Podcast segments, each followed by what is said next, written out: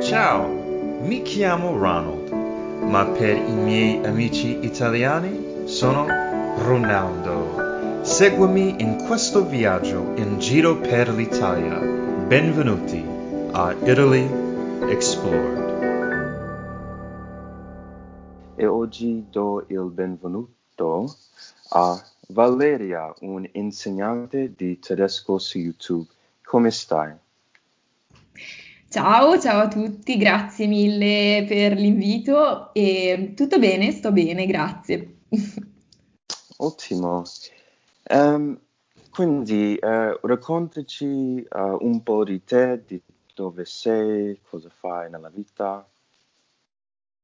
Allora, intanto appunto mi chiamo Valeria, ho 19 anni, quasi 20 e mm, nella vita studio perché ho finito da poco il liceo e adesso sto, mh, sto studiando proprio all'università relazioni diplomatiche e internazionali con il percorso di studi da interprete.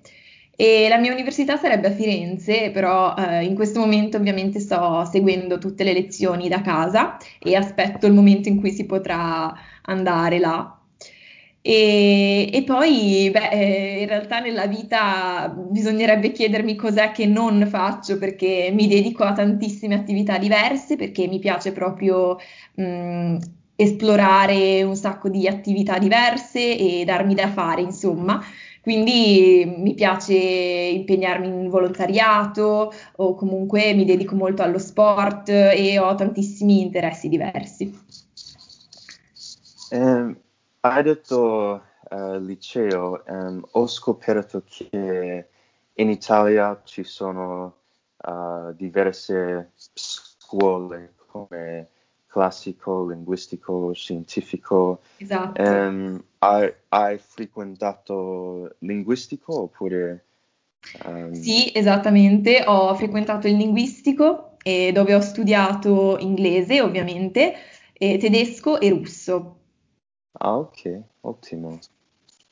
E quindi ti piacciono le lingue? Tantissimo, fin da bambina ho sempre saputo che comunque eh, le lingue eh, erano il mio punto forte, eh, comunque una cosa eh, in cui sono portata, per cui sono portata e che mi piace proprio studiare e mettere in pratica, anche perché adoro viaggiare, quindi le lingue sono importantissime. Ehm, e cosa ti um, ha spinto a cominciare a studiare tedesco? Allora, eh, il motivo più, mh, diciamo, più lontano nel tempo e che è anche quello che fa un po' più ridere è che io ho un fratello più grande eh, con cui giocavo molto spesso e ancora oggi qualche volta giochiamo a Call of Duty sulla PlayStation, che vabbè, è un Ah, gioco famosissimo, molti di voi lo conosceranno e giocavamo soprattutto nella modalità zombie in cui eh, c'era un personaggio che era tedesco, il dottor Richthofen si chiamava, e, e mi faceva sempre ridere perché parlava un po' in tedesco, tirava fuori queste battute eh, particolari e quindi mi ha molto incuriosito. Poi c'è anche da dire che ho dei parenti mh, in Austria, vari cugini e insomma, quindi ovviamente è sempre stato all'interno della famiglia il tedesco in qualche modo, l'ho sempre sentito, è sempre stato alla mia portata e mi ha molto incuriosito. Infatti anche mia mamma, sempre per questo legame, diciamo, coi cugini, ha studiato, ha deciso di studiare il tedesco e poi mi ha passato il testimone, come si dice. Ehm, e quali sono le differenze tra l'Italia e la Germania? Allora, eh, secondo me ce ne sono tantissime, però eh, penso che sia molto soggettivo anche, diciamo, individuare le varie differenze tra le culture, perché ovviamente dipende dalla nostra cultura di appartenenza. Io come italiana posso dire sicuramente che rispetto ai tedeschi, noi italiani siamo molto più flessibili. Eh, come orari proprio, mh, come prima cosa perché i tedeschi sono molto precisi, sono molto eh, rigorosi, ovviamente poi non si può fare di tutta l'erba un fascio, nel senso ci sono eccezioni, ovviamente, però in generale i tedeschi sono molto più rigorosi, quindi eh, ci tengono che si arrivi in orario, che le cose vengano fatte in un determinato lasso di tempo e sono più, eh, più efficienti secondo me, mentre magari noi italiani abbiamo questa, eh, questa particolarità di essere più mh, tranquilli, che magari mh, rimandiamo oppure siamo un pochino più in ritardo, a volte con consegne, scadenze. E, e, poi anche in particolare proprio questa caratteristica nostra italiana di essere rumorosi, di, di essere molto friendly, eh, super aperti, molto estroversi, mentre i tedeschi magari tendono ad essere di indole più introversi, più riservati. Non tutti ovviamente, però è, è una cosa che si nota molto quando si mette a confronto la cultura tedesca con quella italiana. Ah, ok. Um, e ho scoperto um, che in Italia parlano il tedesco um, a, in Trentino Alto Adige. Esatto, sì, Sei sì. mai lì- stata? Sì, sono stata lì perché io mh, vado spesso e da piccola andavo ancora più spesso in montagna e quindi andavo in Trentino anche perché lì è bellissimo, si può sciare veramente in dei posti meravigliosi e lì si parla proprio sia italiano che tedesco, c'è proprio questo bilinguismo e quindi anche in Italia si può sentire effettivamente parlare tedesco, certo. Sì, sì. Ah, ottimo. Ehm, ho visto che fai Freebox, giusto? Sì, eh, per la precisione kickboxing. Oh, Poi eh, kickbox, probabilmente ok, avrai kickboxing. visto su Instagram la mia- il mio post in cui facevo free box perché in una gara in particolare mi ero dedicata a quella specialità, però in realtà ehm, faccio kickboxing, sì. Ok, ehm, non, non so eh, molto, molte cose su uh, kickboxing, ma come funziona in Italia? Eh, diciamo che è un incrocio, ovviamente, eh, è un'evoluzione, si potrebbe dire, della box, nel senso che oltre ai colpi di braccia, eh, si possono utilizzare anche le gambe. E è un po' mh, una, diciamo, una via di mezzo tra box e savate, se così si può vedere, nel senso che la savate francese eh, prevede sia le braccia che le gambe, però come stile è un po' più mh, si potrebbe dire più da difesa, mentre la kickboxing è un pochino più aggressiva, nel senso che c'è più maggiore contatto e maggiore interazione tra i due, tra i due sportivi che, si, si gare- che gareggiano, insomma. Ehm, e dove nasce questa passione per questo sport? Allora, questa è una bellissima domanda e eh, bisogna dire intanto che io prima facevo danza, eh, che è completamente un mondo diversissimo, però l'ho fatto diversi anni, ho praticato danza per più di dieci anni e, e poi mi sono stufata, eh, sono arrivata a un punto in cui sentivo che volevo proprio cambiare perché mi sentivo cambiata io proprio come persona in in primis. E avevo bisogno di qualcosa che mi desse eh, la spinta per capire che mh, posso fare eh, tutto quello che voglio da sola, senza bisogno di altre persone, eh, senza bisogno che qualcuno mi spinga a fare determinate azioni. E, e quindi è stata proprio una sfida con me stessa, uno sport individuale perché alla fine quando vai sul ring o comunque sul tatami e sei in gara sei da solo, quindi devi contare soltanto sulle, sulle tue forze e ovviamente questo mi ha aiutato tantissimo a cre- ad accrescere la mia autostima, la fiducia in me stessa e a capire che posso riuscire a trovare soluzioni senza bisogno che qualcuno mi, mi dia una mano, ecco. Ehm, immagino che tu abbia bisogno, bisogno di disciplina per um, fare questo sport. Um, c'è um, un collegamento tra boxing e l'apprendimento delle lingue come um, la motivazione. per esempio, uh, qualche volta si sentono sconfitti nel, nello studio. Uh, questo sport ti ha avuto, aiutato a studiare eh, le lingue? E se sì, in che modo? Allora, eh, sono convinta che ci sia proprio un filo conduttore tra le due, tra le due cose, perché come hai detto tu, eh, è importantissima la disciplina e eh, nello sport in generale, ma mh, penso che nella kickboxing eh, sia particolarmente importante perché comunque è uno sport molto impegnativo e eh, fatto di tanti sacrifici.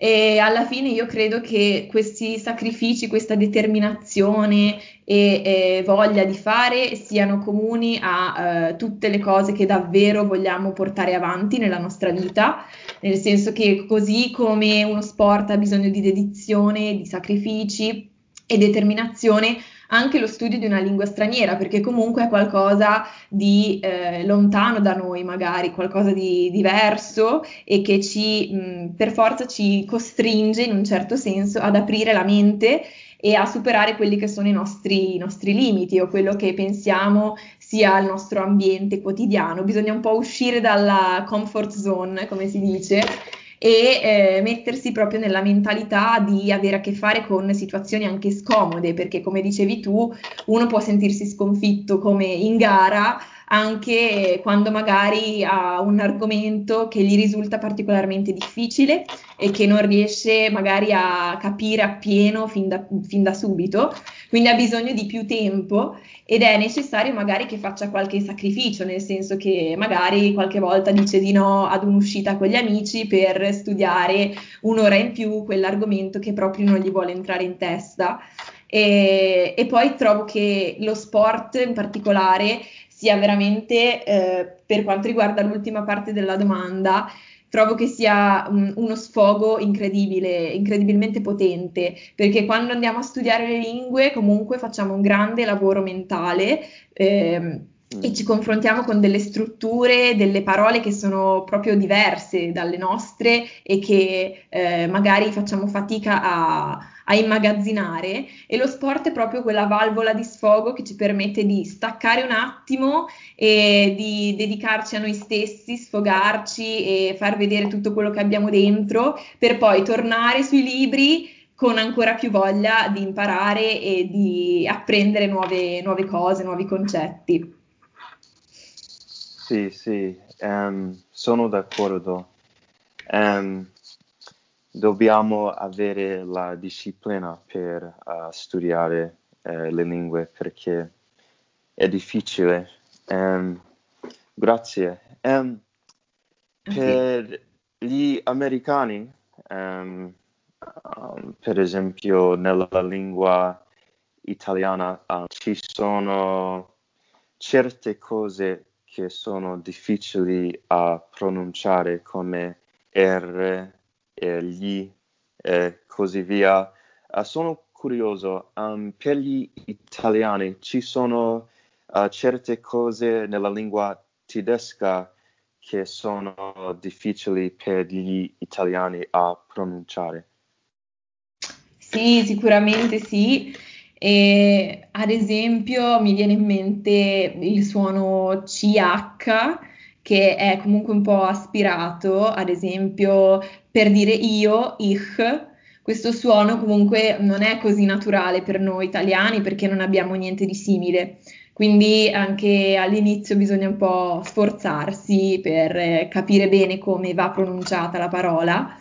E, e così anche, per esempio, mh, la G finale nelle parole che viene pronunciata proprio aspirata, per noi è, è, è difficile perché è anche una particolarità del tedesco, nel senso che la G è sempre dura è sempre una ghe, quindi magari noi vediamo una parola che termina con la ghe e ci verrebbe da dire giustamente, per esempio, schwierig, e in realtà eh, in teoria questo suono è un pochino più aspirato quando è in fondo, quindi magari a noi non viene naturale perché la regola generale dice che c'è sempre questo suono duro e invece ci sono un po' queste eccezioni che ci, ci mettono in confusione, ci mandano in confusione. Eh, però comunque alla fine trovo che tutti abbiano giustamente le proprie difficoltà perché i suoni sono un po' diversi da, ogni, da lingua a lingua, quindi è, normale che ci siano quelli specifici di ogni tipo di, di lingua e di struttura, eh, però alla fine ci vuole tanta pratica, ma tutti possiamo sicuramente avere un'ottima pronuncia. Um, hai consigli per chi vuole migliorare eh, la pronuncia tedesca oppure in qualsiasi lingua. Uh, per esempio, hai consigli per me um, sulla, sulla, pronuncia? Uh, di solito, quali sono le cose che fai per migliorare la tua pronuncia nelle lingue che studi?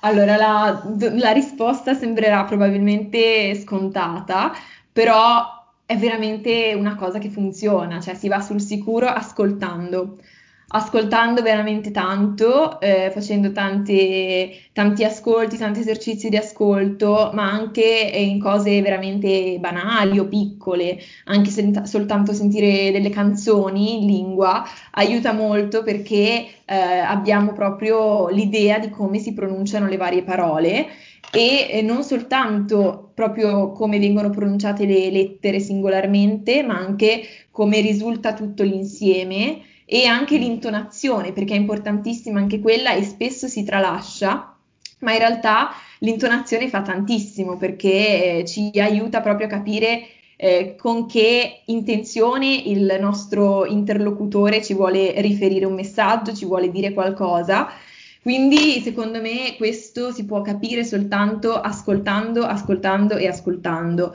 Ovviamente per poi andare a eh, lavorare sulla pronuncia in particolare, una cosa che posso consigliare è, eh, sembrerà, magari ci sembrerà di essere un po' sciocchi o comunque ci sentiremo strani, però aiuta molto guardarsi allo specchio mentre si pronunciano le parole perché riusciamo a vedere anche la posizione delle labbra, della bocca, eh, come, come, cambia a seconda del suono che andiamo a, ad emettere. E questo è veramente utile perché ti fa capire proprio come eh, un nativo dovrebbe muovere le sue labbra per eh, produrre un suono.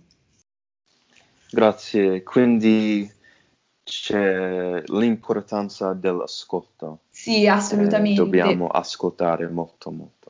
Sì, sì, sì, è sicuramente una delle, delle basi per imparare bene una lingua, perché magari si sa, si sa bene la grammatica e si sanno bene le regole, però ehm, alla fine c- quello che serve di più per una conversazione efficace, specialmente oggi, è eh, tanto il parlato, il, la lingua proprio parlata, anche perché magari studiamo sui libri, però i libri sono un po' vecchi, ci sono delle strutture che non si usano più, sono strutture magari che a- oggi ris- risulterebbero ridicole quasi. E infatti la lingua è sempre in evoluzione, costantemente in evoluzione e quella che sentiamo parlata proprio dai nativi è quella più attuale in assoluto, quindi è quella che ci serve di più alla fine, perché mh, sapere una lingua non significa saperne le regole eh, alla perfezione e eh, non fare mai un errore di grammatica, ma significa saper parlare, saper interagire, anche magari con qualche sbavatura dal punto di vista grammaticale, ma che sia una, una conversazione fluida, fluente, che sembri quasi naturale, quindi che non ci siano barriere tra il parlante e, e l'altro. Ah, grazie. Um, hai detto che studi oppure hai studiato l'inglese, uh, tedesco, ci sono altre, altre lingue che hai studiato? Sì, sì, sì, esatto. Allora, eh, io ho studiato anche francese, Francese l'ho studiato alle medie, quindi eh, per tre anni, eh, quando avevo dagli 11 ai 13 anni, perché qua appunto in Italia eh, le medie sono tre anni di scuola che si fanno dagli 11 ai 13 anni, prima di andare al liceo o alla scuola superiore. E ho studiato francese lì tre anni e mi piaceva tantissimo eh, veramente tantissimo. Adesso vorrei riprenderlo davvero tanto, lo vorrei perché eh, confesso che non me lo ricordo così bene, perché ovviamente non praticandolo e non esercitandolo costantemente eh, ho un po' perso quella fluidità che avevo prima. Però mi piace davvero tanto e infatti è stato difficile al liceo scegliere tra francese, quindi se continuare francese o iniziare da zero tedesco. Sono stata molto combattuta, però poi mi sono detta che comunque il francese per noi italiani è più facile e che quindi anche se magari l'avessi ripreso dopo in un secondo momento sarebbe stato più facile, mentre col tedesco mh, mi sentivo più di aver bisogno di una base e, e, quindi ho fatto questa scelta, però sicuramente vorrei riprendere il, il francese. E invece poi ho studiato russo e russo lo studio tuttora ed è anche di questa lingua sono veramente innamorata. Trovo che sia una lingua bellissima e oltretutto è molto difficile, sì, eh, sì. però ha molte similitudini con, in un certo senso, pur essendo due lingue completamente diverse. Ci sono molte parole anche simili al tedesco, e, e, secondo me molto, mh, aiuta molto studiare queste due lingue insieme perché eh, vanno a dare delle informazioni, insomma, de- dei metodi di studio che sono utili per entrambe, perché entrambe hanno declinazioni, eh, casi eh, anche se il russo ne ha due in più rispetto al tedesco, però eh, hanno diciamo comunque delle strutture grammaticali complesse entrambe, quindi studiare una può davvero essere di grande aiuto, almeno anche soltanto per il metodo di studio, anche per studiare l'altra. Eh, quindi studi due lingue allo stesso tempo? Um, Tre. È, sì. è, è, è difficile? Um, hai consigli per um, le persone che stanno studiando due lingue allo stesso tempo? Allora, è difficile, sì, eh, è difficile perché quando noi andiamo a studiare una lingua dovremmo metterci nella, nell'ottica di pensare non nella nostra lingua, ma nella lingua che stiamo studiando, che è davvero poco naturale, ovviamente ci viene difficile e, e farlo contemporaneamente in due lingue è, è ancora, ancora, più complicato perché abbiamo due, eh, due, strutture diverse in testa, oltre a quelle, a quelle, della nostra lingua. Quindi bisogna proprio andare a separare i, i due mondi, come si può dire. E, ehm, penso che studiarle insieme sia molto utile, come dicevo prima, per il russo e il tedesco, ad esempio, perché da, dallo studio di una possiamo trarre molti, molte strategie per migliorare lo studio di un'altra. Però al contempo può essere un po' difficile perché ci si può confondere tra una e l'altra quindi secondo me ehm, è bene, anche quando le studiamo nello stesso momento, dedicare un tot tempo a una lingua e un certo tempo ad un'altra, nel senso magari io in un giorno studio eh, francese e tedesco tut- in- nello stesso giorno, però mi dedicherei al mattino per esempio, soltanto a francese e al, te- al, pomeriggio soltanto al tedesco, in modo da non averle entrambe costantemente mischiate, perché sennò così si rischia proprio di sovrapporle.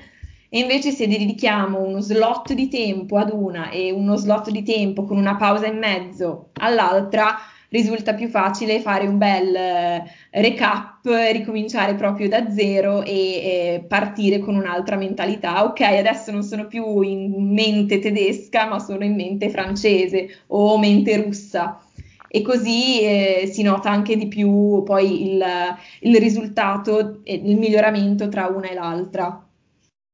Sì, um, la mia tentazione è che vorrei studiare tutto, um, per esempio il sardo, siciliano, uh, tedesco, russo, turco, um, l'italiano. Eh, in, in, passato uh, studiavo molte lingue allo stesso tempo, mm-hmm. ma ho deciso di concentrarmi eh, solo uh, sulla lingua italiana perché è molto difficile per me e soprattutto um, quando studiavo uh, lo spagnolo e l'italiano mm. um, allo stesso tempo perché sono molto simili. Simili. Mm-hmm. simili sì, um, come le, le parole um, uh, la grammatica. Mm-hmm. Sì, sì. Sì, ma comunque parli benissimo italiano. Ah, grazie. Parli grazie. veramente bene, sì, sì, te lo volevo dire. Sì, sì, sto, sto provando. Um, raccontaci uh, un po' uh, del tuo uh, canale su YouTube e la tua pagina, um, la tua pagina Instagram, dove possiamo seguirti. Allora, innanzitutto potete seguirmi eh, su Instagram, come hai detto tu, ho la mia pagina in cui metto dei post dedicati un po' ai, ai video stessi che faccio su YouTube, ma anche magari qualche post speciale, particolare, dedicato a delle giornate eh, caratteristiche o delle ricorrenze tedesche. Ad esempio, a Natale ho fatto tutto il calendario dell'Avvento con eh, tutte le varie usanze, tradizioni tipiche tedesche o austriache o svizzere, comunque di un paese in cui si parla eh, il tedesco. E poi ho fatto anche un post sull'olocausto perché mi sembrava doveroso, oltre che molto utile, e, e, intendo farlo per ogni festività, quindi poi magari Pasqua, Carnevale, insomma un po' da fornire sia della cultura ma anche proprio vocaboli specifici in tedesco e trovo che sia un modo molto carino anche perché Instagram ormai lo hanno tutti. Quindi eh, la mia pagina è Deutsch mit Vale eh, come il canale YouTube, tutto attaccato, mentre su Facebook anche ho una pagina eh, che però si chiama Deutsch mit, Deutsch mit Vale, sempre, ma staccato, quindi Deutsch mit Vale. E anche lì pubblico esattamente le stesse cose, cerco di mettere le stesse cose in modo che magari chi non ha Facebook possa guardarle su Instagram e viceversa. E per quanto riguarda il canale, Deutsch mit Vale, tutto attaccato sempre. E, e questo è, diciamo, un po' il mio piccolo mondo che ho iniziato a costruirmi e che sto cercando di mandare avanti, ehm, anche se magari ho qualche impegno, cerco di dedicare comunque un, minimo di tempo al canale perché mi sta dando tantissimo, sto conoscendo persone, sto conoscendo anche nuovi metodi per editare i video, cosa che non ero assolutamente capace a fare e che ancora mh, mm, è un mondo sconosciuto, ho ancora tantissimo da imparare, ma inizio a vedere anche magari qualcuno che mi supporta, che mi scrive e che mi fa i complimenti e questa è veramente una grande soddisfazione per me.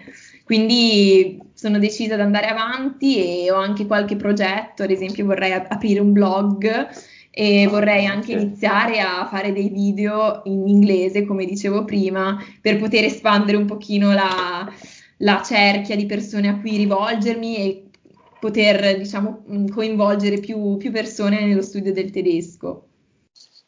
Um, gra- grazie per il tuo lavoro perché essere un youtuber è difficile. Um, um, ci, ci, vuole la costanza.